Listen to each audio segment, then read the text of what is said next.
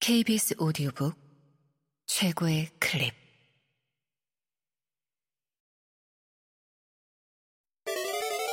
KBS 오디오북.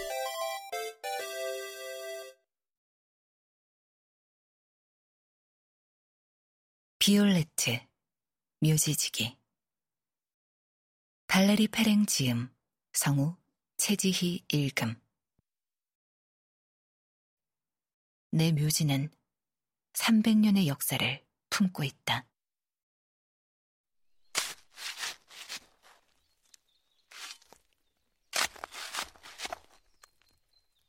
이곳에 처음 묻힌 이는 여성이었다.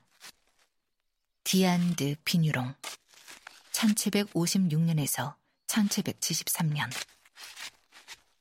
17 나이에 아이를 가진 채로 죽었다. 손끝으로 묘비를 만지면 아직도 희끄무레한 돌에 각인된 그의 이름을 더듬어 짐작할 수 있다. 묘지의 자리가 부족한데도 디아는 끝내 파내지 못했다. 부임한 시장들 중 누구도 이 묘지에 최초를 묻힌 이를 방해할 결단을 내리지 못했다. 더욱이 디안을 둘러싼 오랜 전설까지 도는 마당이야. 주민들에 따르면 디안은 하얗게 빛나는 옷을 입고 수차례 시내 상점들의 쇼윈도와 묘지에 나타났다. 마을 벼룩시장 축제에 참여할 때면 나도 우편엽서나 18세기 판화에 유령으로 표현된 디안의 모습을 심심찮게 발견하곤 했다. 통속적인 유령으로 조악하게 꾸며 무대에 올려진 가짜 디안을. 묘지를 둘러싼 숱한 전설들이 존재한다. 산자들이란 죽은 자들의 삶을 곧잘 꾸며내는 법이다.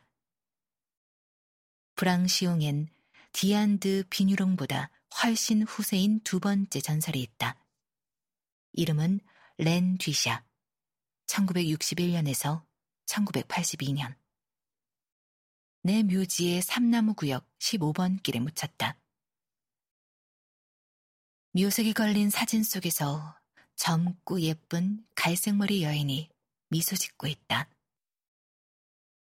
그는 마을 입구에서 차를 몰아 자살했다.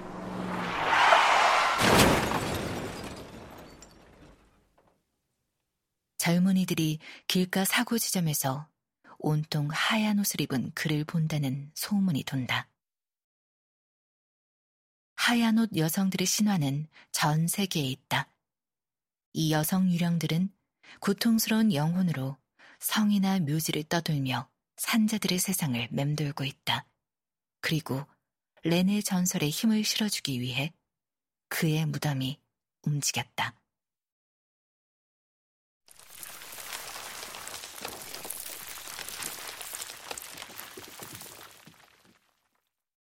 노노와 루치니 형제들 얘기로는 토양 침하였다. 지하 묘소에 물이 차면 흔히 일어나는 현상이라고. 생각해보면 나는 20년의 세월 동안 이곳에서 숱한 일들을 겪었다. 어떤 밤들엔 묘지 위나 묘지들 사이에서 사랑을 나누는 그림자들과 맞닥뜨리기도 했다. 유령들은 아니었다.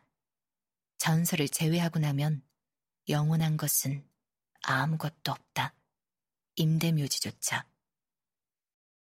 15년, 30년, 50년 단위로 또는 영구계약으로 묘지 임대 계약을 맺을 수는 있다. 하지만 영구계약을 제외하고는 장담할 수 없다. 30년 임대 기간이 지나 관리가 중단되고 허름하고 황폐해진 외관으로 알 수 있다. 그 뒤로도 오래도록 안장이 이루어지지 않는다면 시에서 땅을 회수할 수 있다. 잔해는 묘지 안쪽의 납골 땅으로 옮겨진다. 나는 이곳에 온 이후로 기한이 지난 임대 묘지들이 수없이 파헤쳐지고 청소되며 고인의 유골이 납골 땅으로 옮겨지는 걸 목격했다. 누구도 이 일을 제기하지 않는다. 망자들은 이제 더는 아무도 찾지 않는 분실물로 간주되기 때문이다. 죽음이란 늘 그 모양이다. 죽은 지 오래될수록 산 사람들에게 끼치는 죽은 사람들의 영향력은 미미해진다. 세월이 삶을 풍화시킨다. 세월이 죽음을 풍화시킨다. 나와 세 명의 사냥꾼, 우리는 하나의 묘도 방치하지 않기 위해 최선을 다한다.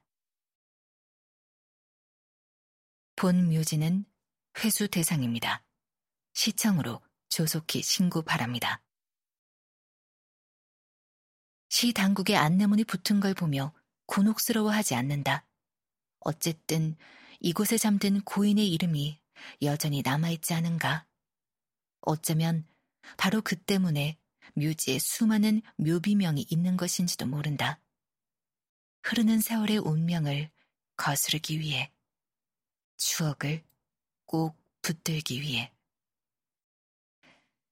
내가 좋아하는 묘비명은 이것이다. 죽음은 당신 꿈을 꾸는 사람이 더는 아무도 없을 때 시작된다. 1917년에 사망한 젊은 간호사인 마리 데샹의 무덤에 있는 말이다. 1919년에 한 군인이 이 추모패를 놓아준 듯하다. 이곳을 지날 때마다 그가 마리를 오래도록 꿈꾸었을지 궁금해진다. 장자크 골드만의 내가 무얼 하든 내가 어디에 있든 내게서 널 지우는 건 아무것도 없어. 난 늘 널 생각해와. 프란시스 카브렐의 별들이 오직 내 얘기만을 해는 묘비명에 가장 빈번히 인용되는 노래 가사들이다.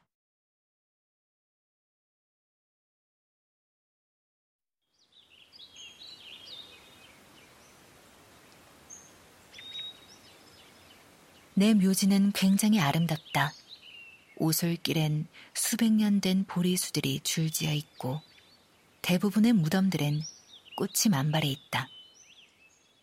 나는 내 작은 집 앞에서 화분을 판다.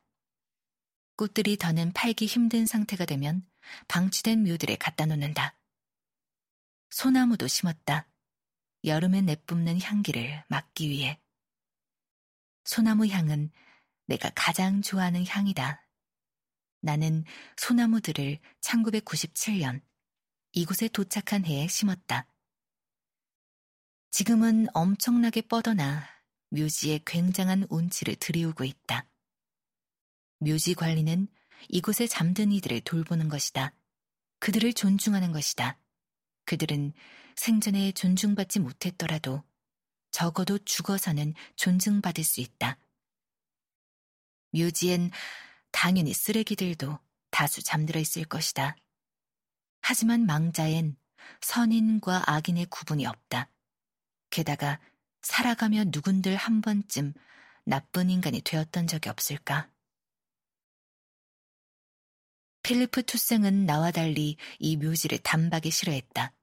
이 작은 마을을, 부르고뉴를, 시골을, 오래된 바위들을, 흰 암소들을, 이곳 주민들을.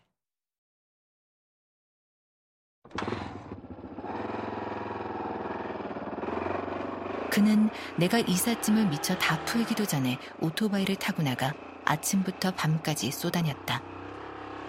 몇 달이 지나자 일주일 내내 집을 비우기도 하다가 어느 날 영영 돌아오지 않았다. 경찰들은 내가 왜 바로 실종신고를 하지 않았는지 의아해했다. 나는 이미 수년 전부터 그가 내가 차린 저녁을 들면서도 실종된 상태였다는 걸 그들에게 결코 말하지 않았다. 그럼에도 그가 사라진 지 한 달이 다 되어가자 내가 정기적으로 닦아주는 묘들처럼 버려진 기분이 엄습했다. 그 묘들처럼 우중충하고 음울하고 불안정해진 기분. 당장이라도 파헤쳐져 나의 잔해가 납골당에 던져질 것 같은 기분이었다.